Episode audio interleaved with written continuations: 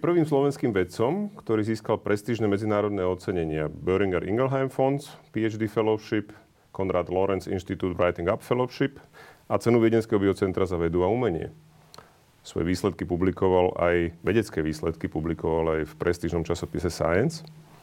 A venuje sa ale nielen vede, venuje sa meditácii, venuje sa coachingu, venuje sa mnohým ďalším veciam, prednášaniu, popularizácii vedy.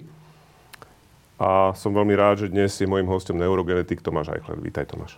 Ďakujem. Teším sa, že som medzi vami. Ďakujem pekne. Poďme rovno na to, ako si sa dostal k vede. Aká bola tá cesta? Ako sa ti stalo, že si skončil dnes až vo Viedni vlastne? Od malička ma zaujímala príroda. Ja som vlastne zo zdravotníckej rodiny z otcovej strany a z takej rolníckej, farmárskej rodiny z maminej strany. Takže ten kontakt s prírodou a medicínou som mal stále. Ale som to až považoval za samozrejmosť a nejak som chcel študovať psychológiu alebo som chcel byť učiteľom, lebo to som považoval za takú nejakú väčšiu výzvu. Jazyky som chcel učiť tiež, lebo som si myslel, že ako čistý biológ si aj tak nenájdem robotu. A tie prírodné vedy som považoval za až takú samozrejmosť, že som ako maturant fakt rozmýšľal nad tým, že nie, pôjdem na psychológiu.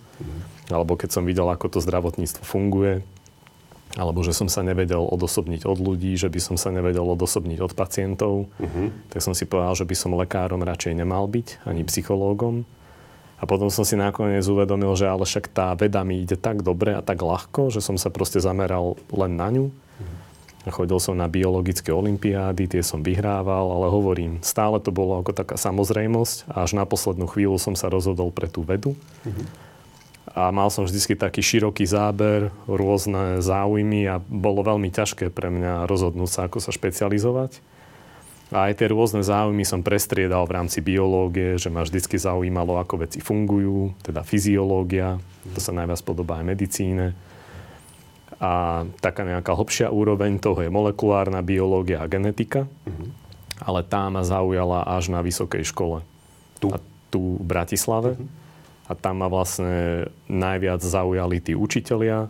Ja som genetiku predtým nemal rád, na strednej škole všetci to riešili, všetci, že to je budúcnosť a nič iné neexistuje a mne to liezlo na nervy. Mňa zaujímalo, ako veci fungujú, alebo som chcel byť zoológ. A súviselo to s tým, že si, aspoň tak som sa dočítal, že si nemal rád matematiku, alebo že ti nešla matematika? Nemám rád matematiku, neznášam ju. Akože do určitej miery mi ide, ale fakt ju nemám rád. A súvisí to asi s učiteľkou na základnej škole, ktorá proste na mne sedela. A akože ja som v niektorých veciach proste pomaly som písal, ale nie, že by som to akože matematicky nevedel, ale som proste nestíhal. A mal som z matematiky zlé známky na základnej škole. Si vlastne všetci moji spolužiaci myslia, že aký som bol hlupák vtedy a že asi až na vysokej škole sa to nejako rozbehlo. Ale pravdepodobnosti ma vždy bavili a genetika je o pravdepodobnostiach. Takže tam... To nebolo to tou matematikou, že tá genetika ťa chytila neskôr. Áno, nebolo to tou matematikou. A uvedomil som si, že žijeme v takej dobe, že tá genetika je ako centrála pre všetky tie biologické disciplíny. A vlastne čokoľvek by sme chceli študovať ako biológovia, tak najlepšie je to študovať tými genetickými technikami. Tak ako sa najlepšie naučím tie genetické techniky? Takže pôjdem na katedru genetiky, kde ma najviac fascinovali aj tí učitelia. A ja som chcel byť ináč aj učiteľ angličtiny, alebo som chcel byť aj prekladateľ, ale na prekladateľstvo som neurobil príjmačky zo slovenčiny. Ale tam sa mi vlastne zišlo, že tá vedecká literatúra je aj tak po anglicky. Áno. Takže to išlo tak hladko potom. Tak angličtina pomôže určite. Spomínali sme tu Konrad Lorenz Institute a ďalšie inštitúty a ty teda nepôsobíš na Slovensku, pôsobíš vo Viedni. Tak kde presne? Skúsme si to vysvetliť. Teraz som na Viedenskej univerzite a výskum som robil vo Viedenskom biocentre a pracoval som aj na tom Konrad Lorenz Inštitúte a na IMP, Institute of Molecular Pathology. Tam som robil tie experimenty a to je celkovo akože Viedenské biocentrum. Takže tam a tam aj tie výsledky, ktoré som získal, sme publikovali v tom časopise Science a ja tam vlastne robím doktorát. Jasne. OK. Dobre. Povedali sme na začiatku, že si neurogenetik. A ja keď som to spomenul aj doma, tak prvá otázka bola, že tak tam sa musíš opýtať, že čo to vlastne presne je. A teda tiež som tak, keď som pozeral, že vlastne nejaké materiály a trošku je o tebe, alebo veci, ktoré si ty niekde vysvetloval a hovoril, tak nikde som to tak úplne nenašiel. Takže čo to presne znamená? Lebo našiel som, že dobre, je to vlastne nejaké vyšetrovanie bez noža a tak ďalej, ako ten opis nejaký áno, ale poďme na tú metódu, čo to presne znamená. Presne, že ja som ako chirurg, ale nepoužívam skalpel, používam tie genetické techniky a neurogenetika znamená použitie genetických techník na štúdium toho, ako sa vytvára mozog, ako funguje mozog.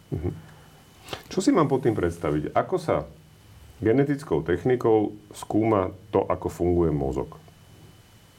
Ako fyzicky, čo si mám pod tým predstaviť? Predstav si, že nevieš, ako funguje rádio, tak ho rozbiješ a potom vkladáš opravené súčiastky a niečo začne hrať a zistíš, aha, táto súčiastka robí toto, táto súčiastka robí toto. Tak aj pri nejakom organizme vyradíš nejaké gény alebo proste máš mutanta, ktorému niečo chýba alebo má nejakú vadu a potom mu to opravuješ.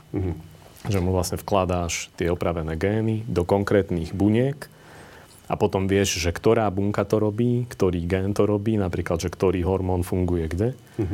Tieto experimenty sa volajú ako genetic rescue experiment, že akože genetická záchrana.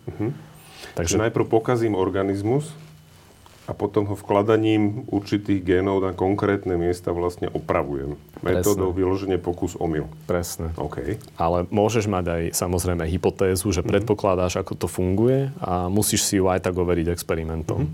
Jasné. Čo zase genom je relatívne rozsiahly, to znamená úplne naslepo to asi nejde. Čiže dá sa aj tak, áno? Dá sa aj tak, ale je to veľmi časovo a finančne náročné. Jasné. Je aj taký prístup, že rozbiješ všetko a urobíš proste obrovskú databázu a testuješ ju. To sa volá proste, že data mining alebo unbiased genetic screen, že akože nezaujatý. Áno. Ale potom môžeš mať akože candidate genetic screen, že akože máš také nejaké kandidátne gény, ktoré predpokladá, že by to mohli robiť, takže máš akože taký nejaký užší výber a ten testuješ. Takto som to robil ja. Okay. Lebo aj tie červy, ktoré skúmam, tak tam je aj taká dostupná knižnica tých mutantov, že sa už vedia nejaké gény, ktoré sa vyradili ináč náhodne a až neskôr sa zistilo, ktoré gény to boli. Že vieš, napríklad vidíš, že niektoré červy nevedeli klásť vajíčka, alebo nevedeli ísť dopredu, alebo nevedeli ísť dozadu, alebo nevedia toto robiť, ale nevedeli, že prečo. A neskôr sa zmapovalo, že ktoré gény majú vyradené a napríklad zistili, že týchto 300 génov, keď vyradíš, tak vždycky tie červy nevedia klásť vajíčka. Ale pritom ten každý gén akože robí nejaké iné veci, ale vyzerá to rovnako. Čiže tá kombinácia tých génov potom spôsobí neschopnosť nejakej funkcie. Áno. A takto sa tie gény objavili, že najprv uvidíš fenotyp, čiže prejav toho génu. Áno. A potom sa zistilo, že kde konkrétne tá štruktúra tej informácie bola poškodená. Proste predstav si, že ten genóm je genetická informácia v chromozómoch. Chromozómy sú ako kuchárske knihy. Otvoríš kuchársku knihu a jeden recept pre nejaké jedlo je proste gén. Áno.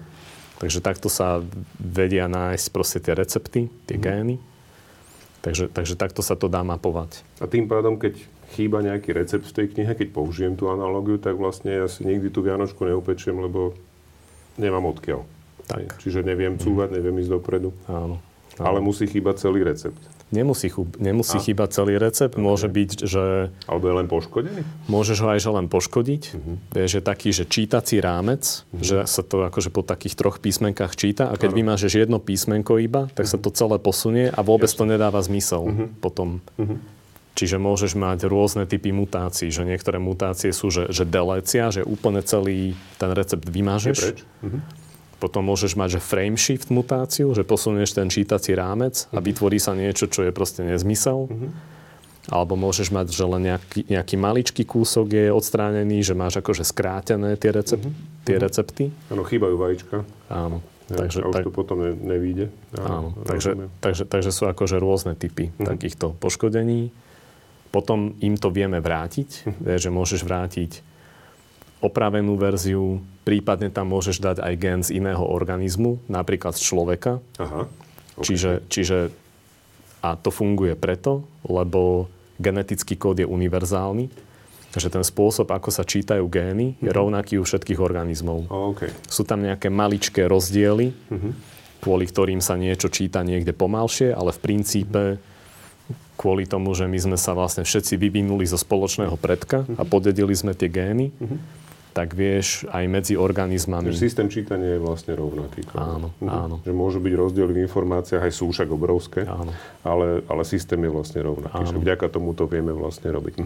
Rozumiem. Spomenul si červy. Tak poďme na to, že prečo na červoch. Vychádza mi z toho naozaj to, že teda je to jednoduchý organizmus, asi aj sa rýchlo množiaci a tak ďalej, ale teda prečo práve tie červy a špecificky pri tom výskume, o ktorom ktorý vlastne ty robíš, a to je výskum spánku. To ma zaujalo, že teda spia tie červy, alebo nespia?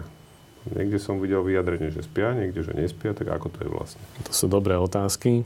Mnohí predpokladali, že spia len cicavce a vtáky a nič iné nespí. A vieš, spánok je taká veľká otázka, také veľké mystérium. A my vo vede sa snažíme veci zjednodušiť tak, aby ich všetci pochopili, aby sme ich my pochopili a my ľudia máme toho veľa na rozume a sme komplikovaní, tak sa snažíme nájsť ten najjednoduchší možný model a to práve tie červy sú, že tá ťažká, komplikovaná otázka spánku sa dá najjednoduchšie študovať na tých červoch a ich výhoda je, že všetky ich gény sú známe, že majú kompletne zmapovaný genóm. Takisto ich úplne všetky bunky sú zmapované, že majú dokopy približne 1000 buniek a z toho je 300 mozgových buniek. Aj spojenia medzi všetkými tými bunkami sa poznajú, čiže majú kompletne zmapovaný nervový systém. To by sme vedeli nazvať, že konektóm, že tie spojenia medzi tými bunkami. A oni majú dokopy len 7000 spojení medzi všetkými mozgovými bunkami. A napríklad jedna mozgová bunka človeka má 10 000 spojení. Jasne. A máme ich miliardy. No a napriek tomu, že tento celý nervový systém červa je zmapovaný už 30 rokov, tak fyzici a počítačoví vedci stále nedokážu predpovedať, ako presne ten mozog počíta a potrebujeme tie experimenty, že potrebujeme to naozaj reálne namerať. A sú akože rôzne techniky, ako to robiť, že píchali elektródy do tých buniek, alebo sú také rôzne geneticky kódované senzory, že ich vieme upraviť tak, aby sa narodili, tak, aby im svietili tie mozgové bunky. Áno, to som už niekde zachytil, hej, že môžu mať fluorescentné nejaké vlastnosti. Presne. Bunka, hej. A že im tie bunky svietia viac vtedy, keď sú aktívne. Ale nevedelo sa predtým, že pozorovať úplne všetky nervové bunky naraz, tak, aby si ich vedel rozlíšiť. Že buď si ich označil len po jednej, a meral si aktivitu len jednej tej mozgovej bunky, ale nevidel si, čo robia tie ostatné. Alebo keď si označil všetky, tak to vyzeralo ako taký veľký oblak, ktorý ti proste svieti, ale nevedel si rozlíšiť tie bunky. No a my sme urobili to, že sme dokázali všetky tie mozgové bunky označiť tak, že si ich dokonca vedel rozlíšiť s jednobunkovým rozlíšením, merať ich v reálnom čase, v intaktnom zvierati, čiže neporušené, voľne hýbuce sa. A dokázali sme naraz pozorovať aj ako sa ten červ hýbe, čiže ako sa správa, aj ako vyzerá tá jeho aktivita mozgu, ako mu blikajú tie mozgové bunky a že mu akoby doslova vieš čítať myšlienky, že vieš, že keď bliká táto bunka, tak sa chce otočiť, keď bliká táto bunka, tak chce ísť dopredu, keď bliká táto, tak chce robiť proste niečo iné. A vidíš to v reálnom čase, pri reálnom pohybe a ešte mu môžeš aj nejaké gény vyradiť. Okay. Čiže dokážeš študovať... Ovplyvniť to správanie. Presne. Že dokážeš študovať funkciu génu aj na úrovni správania zvieraťa, aj mozgovej aktivity a ešte k tomu aj súčasne. Ešte mu to vieš aj vrátiť. A ešte to vieš študovať aj za rôznych podmienkách. Napríklad keď spí, keď sa zobudí, keď je hladný, keď je iný. Podľa toho, v akom je stave. Hej? Podľa toho, v akom je stave. Čiže je to ten istý nervový systém, ale podľa toho, v akom je stave, však aj my, keď sme hladní, tak vnímame veci inak. Máme iné priority. Hej. Alebo keď sme nahnevaní, keď sme nevyspatí, keď si niečo videl 30 krát, tiež to vnímaš inak. Áno. Takže toto sa dá študovať napríklad na červoch. A oni majú takmer rovnaké hormóny ako my, majú veľmi podobné gény ako my. Ten princíp, ako fungujú tie mozgové bunky, je tiež veľmi podobný našim. Takže teda asi majú podstatne menej synapsí, že menej je tých spojení, tým pádom je to prehľadnejšie. Presne, presne. Čiže vy ste v podstate na mapu toho systému, ktorá bola známa, ale pôsobil ako, povedzme, že hmlovina. Ja mám takú analógiu k astronómii, že kedysi sa teda veľa objektov na oblohe nazývalo hmlovinami, až keď teda sa zamerali na ne presnejšie a väčšie teleskopy, zistili, že to vlastne nie sú hmloviny, ale galaxie. Že tá hmla vlastne nie je hmla, že sú to jednotlivé hviezdy. Čiže mne to pripomína niečo podobné, že tiež darí sa teda popisovať vlastne tie stavy. A tak to aj je. A ešte keď sa pozrieš na tie konkrétne bunky, tak toto je dôležité, že ty dokážeš zistiť, čo je tá celá nervová dráha. Že si predstav, že elektrický obvod, že presne ako sa ten signál šíri z ktorej bunky do ktorej. A toto je extrémne dôležité. A my sme vlastne objavili tieto nervové dráhy pre zobúdzanie sa, zaspávanie a to prebúdzanie sa. Ešte by som dodal, že je skôr ako taká dráždivosť nervového systému alebo vzrušivosť, alebo po anglicky arousal. A to znamená, že sa ten nervový systém prebudí a aj zostane pri vedomí. Bez toho by sme boli v bezvedomí. Proste je to fakt akože prerekvizita pre existenciu vedomia. A kebyže nám to nefunguje, tak sme v kóme. Jasné, čiže je to možno potenciálne, teraz sa veľmi vykloním z okna, je to možno potenciálne aj niečo, čo by mohlo ovplyvniť povedzme terapiu pacientov, ktorí upadli do komy? Áno, áno. Jasné. Že vieme, ako by sme vďaka tomu vedeli zistiť, ako znova aktivovať celý ten nervový systém. Takže presne na to je to dobré. Jasné. Dobre, ty si v jednom niekde v článku, alebo niekde som zachytil, že no to je vlastne podobné ako človek a preto to platí aj na ľudí, tak už trošku sme si povedali, že prečo je to podobné, ale predsa len ten scale-up asi nebude taký, je tak jednoduchý. Vieme naozaj to, čo vidíme u tých červov, povedať aj o ľuďoch. Ja len poviem príklad, nedávno to bol Hyde Park Civilizácie, ten moderátor mal rozhovor s profesorom, ktorý sa volá Sačín Panda, má veľmi také zaujímavé meno a teda napísal veľmi zaujímavú knihu Cirkadiálny kód. A to by ma zaujímalo, že teda, či aj tie červy vlastne majú tým pádom nejaký, či sa dá pozorovať u nich nejaký klasický cirkadiálny rytmus, to znamená nejaké fázy, bdenie, spánok, lebo teda, ty si to spomenul, že predtým si ľudia mysleli, že len teda cicavce spia, ukazuje sa, že nie len, že teda aj červy spia. A je tam teda za tým tiež nejaký takýto režim? Dá sa to nejak vypozorovať? Ukázalo sa, že všetky zvieratá spia, ešte aj tie, čo nemajú mozog. Napríklad medúza má roztrúsený nervový systém, to sa zase v inej štúdii ukázalo. Aj chobotnica vlastne. Aj chobotnica, že vlastne, akože chobotnica aspoň ten mozog má, ale vyzerá to, že spánok je prírodzená vlastnosť všetkých nervových buniek. Nervový systém sa do nich chce vrátiť, ale mozog máme aj na to, aby sme prežili, takže nás obudí.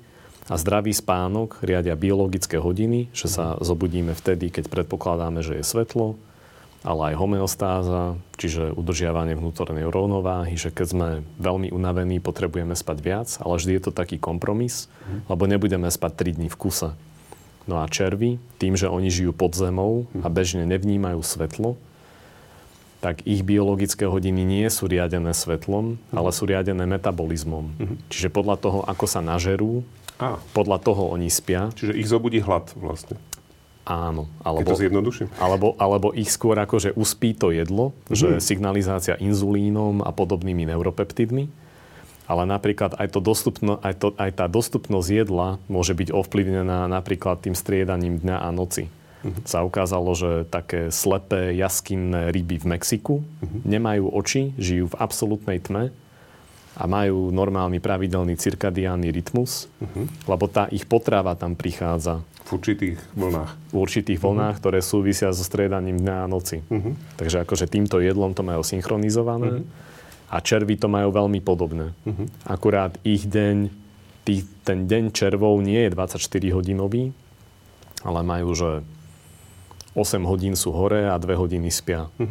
Áno, tým, že nie sú ovplyvnené svetlom, čiže slnkom, tak pochopiteľne nie je dôvod, aby mali 24-hodinový deň. Ale tie ryby to tak majú, lebo tam je to vyslovené závislé od toho 24-hodinového cyklu. Dobre, skúsme si možno trošku toto vysvetliť podrobnejšie, ten cirkadiálny rytmus a teda ako to svetlo vplýva na nás, na ľudí, lebo to možno môže byť zaujímavé pre mnohých aj z praktických dôvodov, že teda keď ľudia nespia v noci, že čo môžu byť aj príčiny, alebo taký ten možno len základný prehľad, že vlastne ako funguje ten náš cirkadiálny rytmus. Čím je to, čím sme ovplyvnení? Takže cirkadiánny znamená, že cirka približne, dien akože deň. A to striedanie dňa a noci je najstarší stimul na tejto planéte, ktorý sa opakuje miliardy rokov. A tým, že vieme predpovedať, kedy vyjde slnko, tak vieme lepšie reagovať, vieme lepšie prežiť. A ten hormón, ktorý toto synchronizuje, sa volá melatonín. On sa tvorí v mozgu vtedy, keď nevnímame svetlo, vtedy, keď nevnímame modré svetlo, proste keď vnímame tmu. A biologické hodiny máme vo všetkých tkanivách, vo všetkých orgánoch, len môžu tykať rôzne dlhým dňom. A ten melatonín ich vynuluje. Že stále ich akože načasuje, že si predstav, že máš akože orchester biologických hodín a ten melatonín je ako dirigent. V určitom momente to odmáva, hej? Presne. A že keď to diriguje, tak počuješ harmonickú hudbu a keby to nedirigoval, tak by to bol chaos. Čiže keď máme nepravidelný režim, že stávame stále v inom čase, chodíme spať v inom čase, v rôznom čase stále zmenia, tak? Presne. Tak máš to doslova rozhádzané a je to presne ako hudobníci v orchestri, ktorí si každý hrá podľa seba a nikto ich nediriguje. Lebo aj asi štvrtina našich génov odpovedá na ten biologický rytmus. A ukázalo sa, že akože to hlavné divadlo spánku sa síce odohráva v hlave, ale zasahuje všetky kúty tela. A vedci odobrali vzorku napríklad zo svalov, z tuku, z kože a ukázali, že už po jednej takejto prebdenej noci sa úplne mení aktivita aj v týchto periférnych tkanivách, nie len mozgu. Hej. Ja som tam zachytil práve, že významnú rolu hrá teda spánok aj teda pri našej tráviacej sústave, že tam je strašne dôležitý. Tam tiež je nejakým spôsobom dôležitý tá dĺžka toho odpočinku. Tráviacej sústavy, nie len nás ako osoby. Áno, že ten, vieš, my nie sme mozog na paličke, máme aj iné časti tela a máme proste neuroendokrínno-imunitný systém a nie sme proste len mozog, ktorý má podať výkon a ten spánok je naozaj dôležitý pre úplne celé telo, aj pre psychiku. A ešte, čo sa týka toho biologického rytmu, tak to načasovanie svetla a tmy je ten najsilnejší stimul, ale keďže si spomenul tráviacu sústavu, tak taký druhý signál je aj načasovanie toho, kedy jeme potravu, tretí je načasovanie pohybu. Čiže keď si chceš zmeniť taký tvoj režim, alebo vieš, cestuješ medzi rôznymi časovými zónami, alebo sa z akéhokoľvek dôvodu si sa rozhodol, že chceš nový režim, tak ešte silnejšiu synchronizáciu dosiahneš, keď budeš mať v tom pravidelnom režime to svetlo, ale aj keď v tých istých časoch budeš jesť a keď v tých istých časoch budeš cvičiť. Tedy táto trojkombinácia, načasovanie svetla, jedla a pohybu, ti to ešte silnejšie zosynchronizuje a tak to platí dokonca aj na muchách. Aj na ľuďoch, aj muchy to tak majú dokonca. OK. To je výborné. Čiže v zásade, ak si chcem možno aj pomôcť, aby som dosiahol nejakým spôsobom možno väčší oddych alebo väčšiu nejakú aj relaxáciu alebo možno aj zdravotné veci, lebo spánok je naozaj dôležitý z hľadiska regenerácie, tak je asi najdôležitejšie tieto veci nejak synchronizovať a uvedomiť si, že áno, že asi nie je dobré o 10:00 večer, keď chcem ísť spať, sa napchať niečím a potom si lahnúť, lebo vlastne nútim telo pracovať tam, kde má oddychovať. Na druhej strane, tam treba povedať, že vieš, ani zvieratá nespia dobre, keď sú hladné. Tak ide aj o to, že čo ješ, kedy to ješ. Povedal by som, že fanatizmus nie je dobrý v ničom. Áno. A že sú nejaké odporúčania a podľa mňa, keď ich dodržiavame na nejakých 90%, tak je to ešte OK. Alebo že vieš, keď skoro každý deň dodržiavaš nejakú radu, ale občas ti to uletí, je to oveľa lepšie, ako keď si každý jeden deň úplne mimo. Hej. Takže netreba sa rúcať, keď sa stane, že OK, teraz si strašne hladný a naješ sa, tak sa proste naješ. Hej. Ale možno, že je dobré vedieť, že niektoré potraviny obsahujú stimulanty, alebo že niektoré potraviny sa viac hodia na obed ako večer. Vieš, že napríklad cukry vieme najlepšie využiť na obed, alebo že tesne pred cvičením, po cvičení, keď ich skonzumuješ. Potrebujeme energiu. Vtedy ten cukor najlepšie nasaje pečeň a svaly. Ale keď si dáš veľmi cukornaté jedlo neskoro večer, tak ti prudko stúpne hladina cukru, inzulín to musí vypumpovať, potom ti zase prudko klesne hladina cukru, áno. Máš hypoglykémiu, asi hladný. Áno. A ešte to aj potláča tvorbu hormónov dôležitých pre spánok. Uh-huh. Takže veľmi cukornaté jedlo sa nehodí na večeru. Uh-huh. Ale na obed by sa hodilo. Hej. Na večeru skôr také, že mäso so zeleninou, alebo vieš, také niečo, čo ťa zasytí. Uh-huh. Lebo keď spíš, tak vlastne približne 8 hodín neješ, približne 8 hodín hladuješ. Uh-huh. A tým, že vlastne spaluješ primárne tie tuky počas večere, alebo počas noci, uh-huh. tak ráno si schopný stráviť ťažké masné raňajky. Uh-huh. Čiže napríklad vajíčka, čo sa myslelo, že aké sú nezdravé. Vajce so slaninou, áno. Tak vajíčka sú zase sú zase cool, sú zase zdravé. Uh-huh. Takže vieš, preto je dobré narábať s tým, že nie sme ako mašina, do ktorej naleješ olej a teraz proste fičíš, uh-huh. ale záleží na tom tak trochu, že aj kedy to ješ, alebo uh-huh. ako to ješ. A keď si zvyknutý, že sa postíš a dáš to, tak akože OK, niekedy vynecháš tú večeru.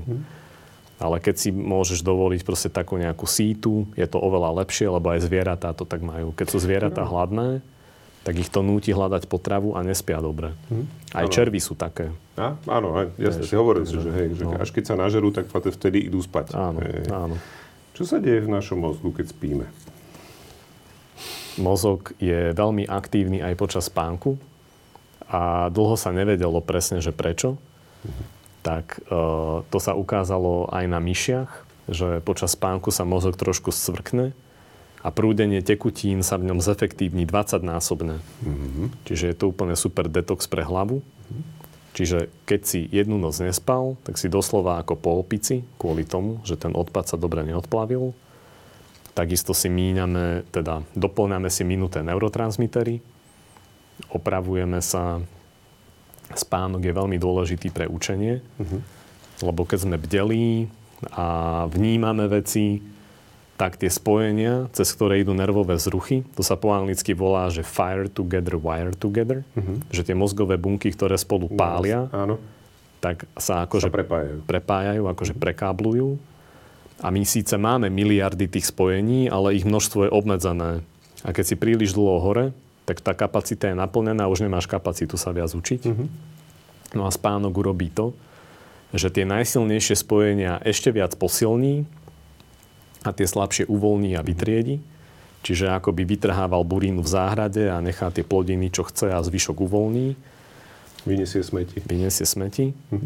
A tým, že ich uvoľní pre nové učenie, tak on vlastne my selektívne zabúdame nejaké veci, aby sme mali tú kapacitu. A takto striedaním spánku a bdenia sa vlastne posilujú spomienky a je to týmto spôsobom veľmi dobré pre učenie a uvoľnenie kapacity pre nové učenie. Takže toto sa až nedávno dokázalo. Toto predpokladali mnohí psychiatri, psychológovia, vedci. Z praxe to bolo vidieť, že ľudia, ktorí dobre spali, sa asi aj lepšie učili. Áno. Takže takéto nočné učenie nie je úplne dobrá vec. Ale také rozhodujúce dôkazy priniesli dve rôzne laboratória. V roku 2017 to publikovali v časopise Science. Takže to bol taký prelomový rok. Vtedy vyšiel ináč aj ten náš článok o tom spánku červov. Jasne. Takže to bolo super vidieť, že žijeme proste v takej privilegovanej dobe, že teraz máme možnosť... Objavujú sa tie veci, ktoré zistíme vlastne príčiny toho, čo už predtým veci dávno pozorovali vlastne, že, čo sa deje, ale nevedelo sa presne, že prečo. Áno. Jasné. Trošku sme tu načrtli už tú pamäť, čiže spomenul si, že vlastne my si plníme hlavu, úplne doslovne, a že teda v noci... sa mozog zbavuje tých spojení, ktoré nepovažuje za dôležité, ak tomu správne rozumiem. Čiže na základe sily spojenia mozog nejakým spôsobom určí, že dobre, toto je spomienka alebo vedomosť, ktorú mám zachovať a toto je len nejaký proste išiel po ulici a už ho to si na to nemusí pamätať, lebo to nie je dôležité. Ako to súvisí so snami? Že keď snívame, tak my si dosť často tie spomienky aj prehrávame. A tým, že si ich prehrávame, tak si aj posilujeme to spojenie. To vedci aj pozorovali, že nejaké potkany, ktoré behali po bludisku, že keď ich zobudili presne v konkrétnej fáze, kedy snívali, tak ten potkan sa nevedel naučiť cestu von z bludiska. Aha, prečo? Pretože tá konkrétna fáza bola dôležitá pre prehranie si tej spomienky. OK. A oni mu v tom zabránili a ten potkan pritom akože spal. Len ho prerušovali presne v tých momentoch a nevedel sa naučiť cestu von z bludiska. Že on to vždy znovu zabudol v podstate. Čiže napríklad máme krátkodobú pamäť a dlhodobú pamäť, tak povedzme, že opakovaním k dlhodobému zapamätaniu si. Je to matka múdrosti. Takže opakovanie je matka múdrosti. Takže toto. A ešte by som povedal, že pamäť je ako mixer bez vrchnáka. Ako mixer, na ktorý sme zabudli položiť vrchnák. Vieš, že to proste strieka na všetky strany. Čiže tá pamäť je uskladená na rôznych miestach v hlave. My nemáme ako v počítači proste hard disk, na ktorom je všetko uložené, ale je to distribuované. Presne. Ale sú akože centrá, ktoré sú dôležitý ako taký nejaký rozdeľovač toho. Hlavne hypokampus. Ale je akože porozkladaná po rôznych oblastiach mozgu. A toto sa volá, že problém väzby. Že tá väzba medzi tými spomienkami, aj keď sú na rôznych oblastiach mozgu, tak mozog nejakým spôsobom si to vie spojiť tou väzbou a vie to prehrať ako jednu spomienku. Súvisí tá distribúcia tých spomienok s tým, že o akú spomienku ide? Že či je to zvuková, vizuálna, alebo ja neviem, dotyková, alebo čisto emocionálna spomienka? Je tam vidieť nejaký rozdiel, že toto je ten... podľa toho, o akú spomienku ide, že podľa toho sa skôr niekde zvykne ukladať? Nehovoríš konkrétne miesto? Áno, aj podľa toho, vieš, lebo máme akože rôzne asociácie a málo kedy vnímame veci izolované. Že vieš, keď niečo zažiješ, tak to vnímaš aj zrakovo, aj sluchovo, alebo vnímaš nejakú vôňu toho. Napríklad cítiš vôňu niečoho a spomenieš si na niečo, čo si čítal. Vieš, a ešte čím viac zmyslov zapojíš do niečoho, tým si to lepšie zapamätáš. To je dôležité, hej, to je dôležité. Takže aj toto sa ukazuje. No a potom vieš, keď si vyrastal v takom nejakom stresujúcom prostredí, alebo si proste ustráchaný, alebo veľmi nebezpečné veci boli, tak napríklad máš väčšiu amygdalu, tam sa vlastne uskladňujú takéto stresové veci. A potom, pokiaľ ide o traumy, tak trauma nie je skutočná spomienka. Trauma je ako zaseknutá emócia. Jasné. Lebo spomienku vie mozog zaškatulkovať a nerieši ju a má nad ňou kontrolu, ale mozog nemá kontrolu nad traumou. Trauma ťa preplieska hocikedy. To znamená, to sa bavíme v podstate o posttraumatickom, povedzme, stresovom syndróme. Hej? Áno. A vieš, keď máš nejakú traumu, túto zaseknutú emóciu, to ťa môže preplieskať hocikedy. Akože stále to ovplyvňuje naše podvedomie. Hociaký podnet to dokáže znovu vyvolať na úrovni nie spomienky, že pozerám sa na to, ale že to znovu a znovu prežívam. Áno. Okay. A vieš, ovplyvňuje to tvoje podvedomie a traumaterapiou, ktorú by si robil so psychiatrom, vieš z tej zaseknutej emócie urobiť skutočnú spomienku, že akože prepíšeš scenár toho filmu. Áno. A potom si to už mozog zaškatulkuje a nerieši to. Prestaneš to prežívať, len si to vieš na to spomenúť. Áno. A napríklad, a toto je akože, toto sú proste, sú rôzne terapeutické techniky, ktorými sa to dá riešiť. Ale napríklad vedci na myšiach dokázali implantovať falošnú spomienku alebo traumatizovať to zviera spôsobom, že ho akože naozaj traumatizovali. Ale dokázali mu takými genetickými technikami také veci vložiť, že tam spôsobili traumu bez toho, aby... Že by reálne sa stala. Že by sa reálne stala. OK. A... Chudák myš. A takisto ju vedeli aj vypnúť. OK. Toto sa na ľuďoch nedá a je to zakázané v podstate. To už sú etické otázky, samozrejme. Robiť genetické techniky na ľuďoch, ale... Aspoň to ukazuje, že ako to funguje, ako by sa to aj takto dalo riešiť. A v podstate, keď sa teraz o tom budú rozprávať rôzni filozofi, rôzni etici, rôzni vedci, že v prípade, že na to budeme pripravení, tak možno budeme vedieť aj selektívne, aj takýmito technikami vedieť prepisovať traumy na spomienky. Ale dá sa to aj inak, dá sa to proste klasickými traumaterapeutickými technikami. To som sa práve chcel opýtať, či si myslíš, že to je dobrý nápad? Či to je lepšie? Akože, mne to prípada, že to je taký ten technologický postup oproti tomu postupu, kedy ten človek prejde nejakú cestu asistovanú. Hej. Zatiaľ samozrejme sa bavíme čisto teoreticky, pretože to nie je dovolené. Áno, áno. Ale zaujíma ma tvoj názor, že či zatiaľ to považuješ za niečo, čo je skutočne že vhodné. Momentálne to podľa mňa vhodné nie je, ale aspoň nám to ukazuje, že vieme si predstaviť, ako to funguje. Vieme sa z toho poučiť, vieme nejaké veci extrapolovať na ľudí, ale momentálne sú vhodnejšie tieto iné techniky, ktoré máme a tých traumaterapeutických techník je viacero. Takže vieš, a potom pokiaľ ide o tú pamäť, tak vďaka pamäti si vieš aj prečítať nejaký článok, lebo vieš, čo ktoré slová znamenajú, vďaka pamäti sa vieš aj rozprávať. Čiže málo kto uvedomuje, že aj táto bazálna úroveň je vlastne stále o pamäti. Áno, že aj to, že sa vlastne rozprávame, alebo niekto toto počúva a vie si vybaviť nejaké veci, tak uvedomuje si, o čom hovoríme. Ale... Presne. Tak aj za to vďačíme takejto pamäti. Takže aj vďaka tomuto si môžete pozrieť tento rozhovor. To je ináč zaujímavé veľmi. To je tiež pravda. Ako tie etické otázky budú veľmi dôležité, lebo však samozrejme my sa rozprávame na pôde to tak demokratickej spoločnosti, ktorá má nejaké pravidlá. Ale teda však poznáme spoločnosti, ktoré tie pravidlá nemajú.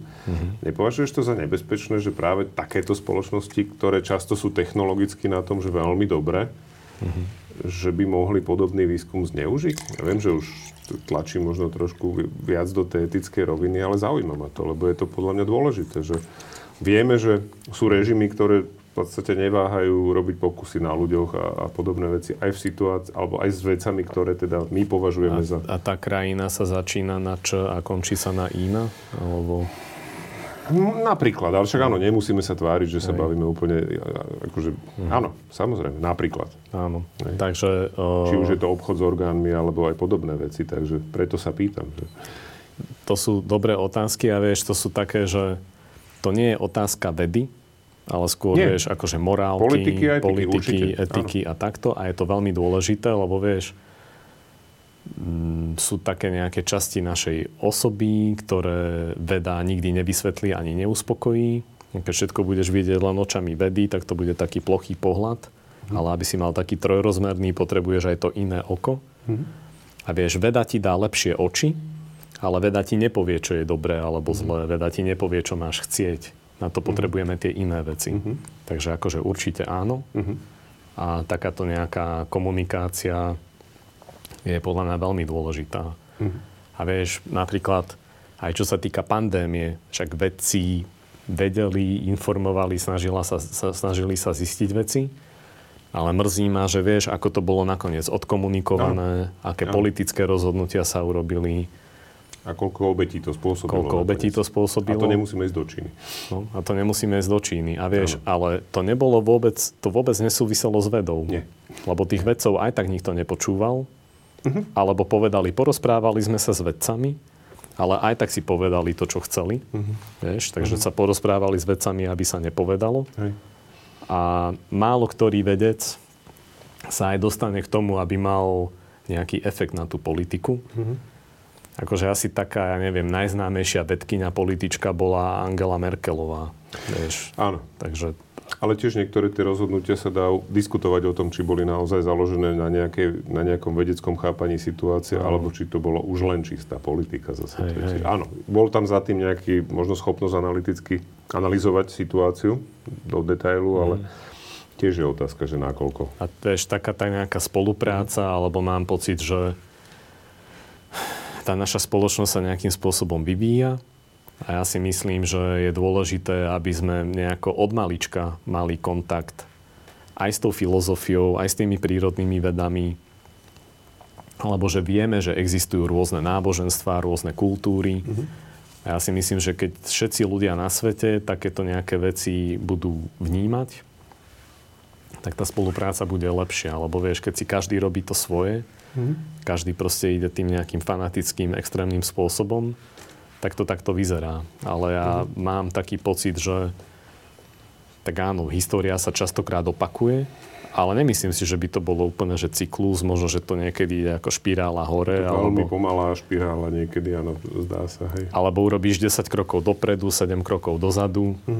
Proste nemusí to ísť akože vždy lineárne, ale ja som v tomto optimista, že vieš, máme taký pokrok za tie posledné 10 ročia, že ono to síce vyzerá, že aké sú veci strašné, Ale keď si uvedomíš, že koľko sa ľudia dožívali pred 100 rokmi, pred 200 rokmi, ako sme mali kvalitu života, koľko sa ľudia dožívali. Ale aj ako trávili ten život. Hej, aj ako trávili ten život. Alebo by som to povedal možno, že aj takto, že keď sa vidíš ty každý jeden deň v zrkadle, tak nevnímaš tie rozdiely až tak. Ale keby si sa nevidel 30 rokov a uvidíš sa o 30 rokov, tak si proste šokovaný z toho rozdielu. Áno, jasne. Tak aj my tým, ako žijeme, my už sme tak zvyknutí na veci, že ich nevnímame. Ale keď sa na to pozrieš z tohto väčšieho hľadiska, tak ja si myslím, že aj vďaka tej vede a aj vďaka takej nejakej evolúcii tých iných odborov a našej komunikácie sa veľa vecí zlepšilo, ale stále nám veci nastavujú zrkadlo, že OK, toto je ešte taká nejaká naša slabina, ktorú sa samozrejme snažia využiť oportunisti a manipulátori. Hej. Ale zároveň mám pocit, že aj tým, v akej dobe žijeme, tak sú akoby sami sebou viac odhalovaní, vieš? Že to ego ich vlastne odhalí a zničí zároveň. Čo je akože tiež taká nejaká aj výhoda, aj nevýhoda. Treba dúfať. Hej, treba. Že sa rýchlejšie prejavia tí populisti, rýchlejšie sú akože exposed. No, že sa akože skôr sa odhalí, hej, že čo sú zač. Áno. Takže teraz mám taký pocit, že žijeme v takej dobe, ktorá je taký urýchlovač na toto. To áno, otázka je, že či naozaj všetci stíhajú s tou dobou. Ja mám niekedy naozaj zase pocit, že my, keď sa tu rozprávame, tak v zásade asi dokážeme nejakým spôsobom držať krok. Otázka je, že či aj ten vedecký pokrok nepokročil tak ďaleko, že pre veľa ľudí je do tej miery vzdialený, že potom nastáva presne to, že príde nejaký manipulátor a je schopný ľuďom nahovoriť, že vo vakcínach sú čipy a že ľudia do 2 rokov po vakcinácii zomrú všetci, ktorí sa dali zaočkovať a tak ďalej. Že či naozaj to nie je o tom, že na jednej strane je fascinujúce naozaj to, čo ty a ďalší mnohí, spústa vedcov po svete naozaj je schopná zistiť, vyskúmať a objaviť. A že či neobávaš sa toho, že skutočne veda utečie do tej miery, že pre veľkú väčšinu obyvateľov tejto planety bude sa zase znovu podobať na takéto čarodejníctvo ako kedysi? Tam mi napadá niekoľko vecí.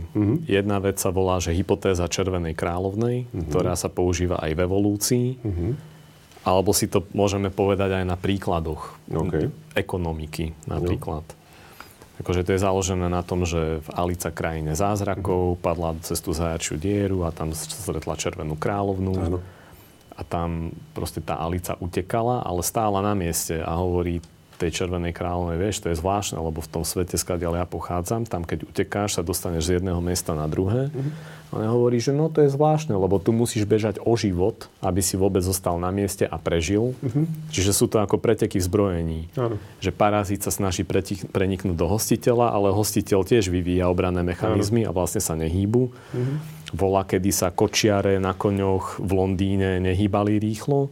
Teraz máš super rýchle auta, ale je ich tak veľa, že aj tak idú pomaly na tých cestách.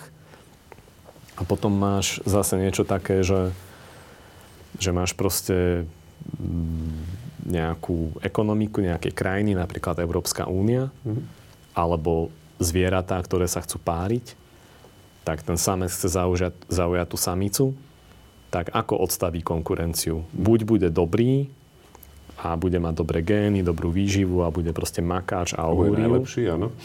Alebo odstaví tých ostatných samcov, alebo urobí oboje, alebo im bude proste nejakým spôsobom škodiť.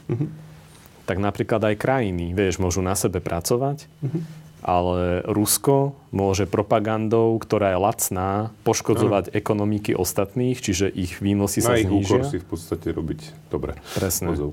Že zníži tú schopnosť tých iných krajín, ale to, že produkuje propagandu, je lacnejšie, ako keby vojensky napadlo úplne všetky krajiny. No to si nemôžu ani dovoliť. Aj. A ja osobne si myslím, alebo však sa to vlastne aj ukazovalo, že vieš, aj čo sa týka tých zdravotníckych hoaxov o covide, tak dosť to pomohlo destabilizovať demokraciu v týchto západných krajinách a myslím si, že to muselo byť sponzorované Ruskom.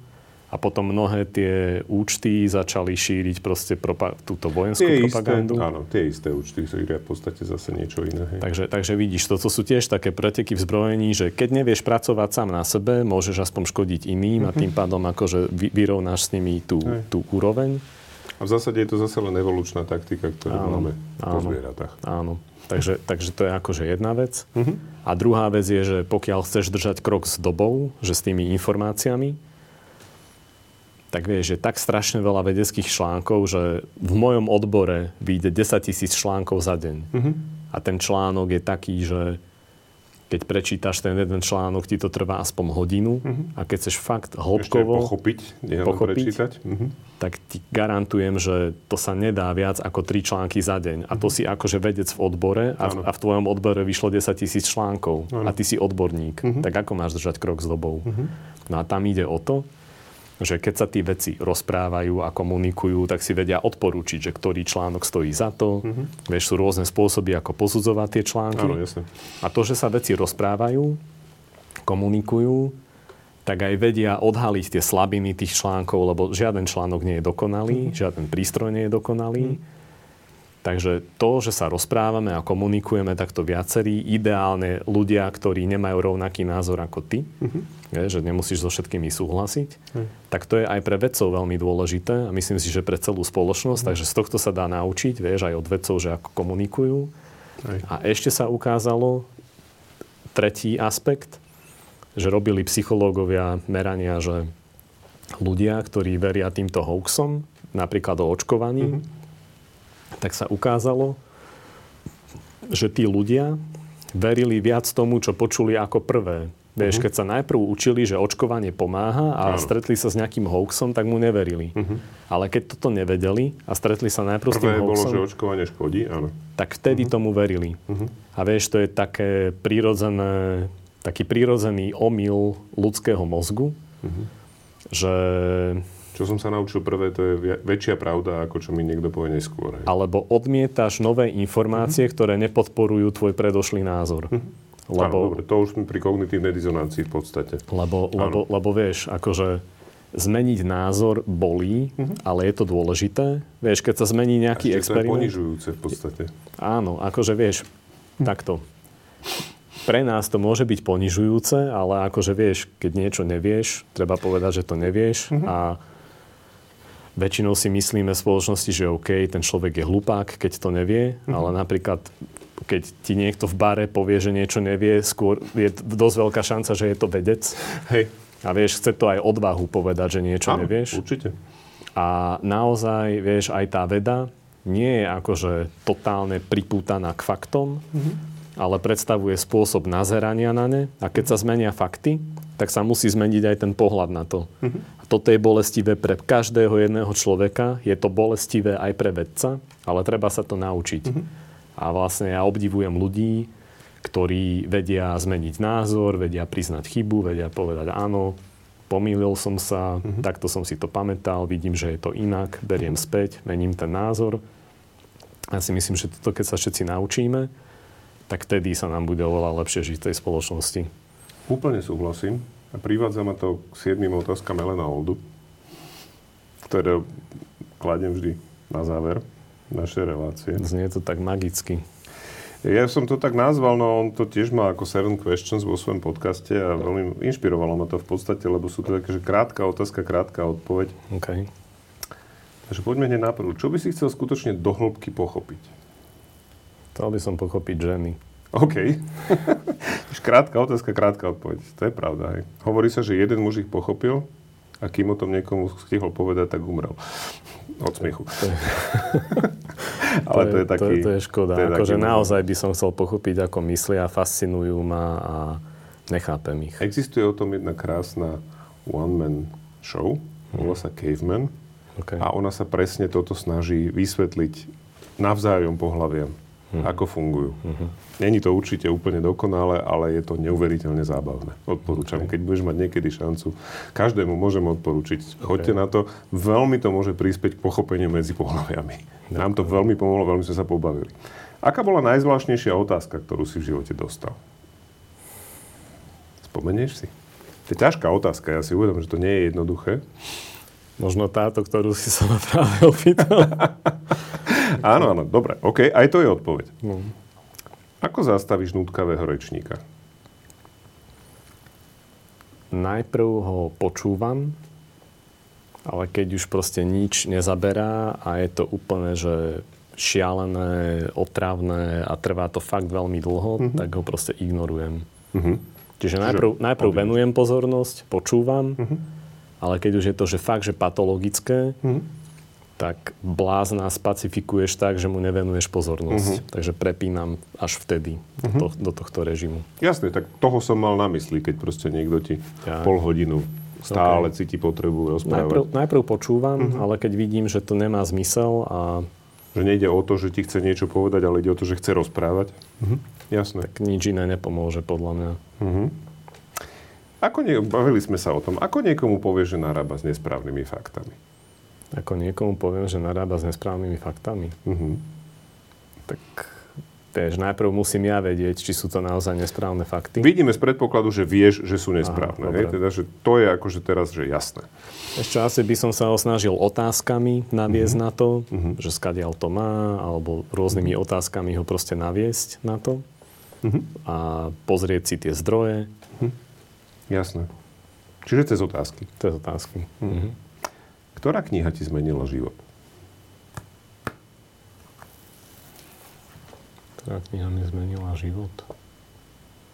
Je taká? To bol, tuším, Dale Carnegie. Ako sa tešiť zo života a z práce. OK. Jasné. Čiže nie vedecká kniha? Nebola to vedecká kniha. Bola to skôr taká, povedal by som, že motivačná, alebo pre osobný rozvoj. Áno, jasné. Čo ti dáva seba dôveru? Čo mi dáva seba dôveru? Ešte taká tá nejaká zamyslenie sa, alebo nie zamyslenie, precítenie tej svojej sebahodnoty. Alebo dosť často to bolo tak, že to bolo akoby založené na tom, čo si iní ľudia myslia o mne. A som pochopil nejako v priebehu života, že ten názor na mňa samotného by nemal byť založený na iných ľuďoch. Takže vieš, to sebaprijatie, sebaláska, sebahodnota mi nejako dali viac tej seba dôvery. OK, jasné. A posledná. Čo treba podľa teba urobiť, aby sa viac ľudí na Slovensku nadchlo pre vedu?